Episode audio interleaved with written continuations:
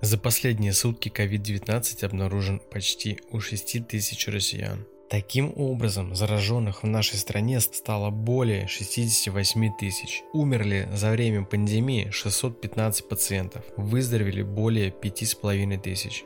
В Москве печальный антирекорд. За 24 часа скончались 37 человек. В списке жертв COVID-19 в городе 325 человек.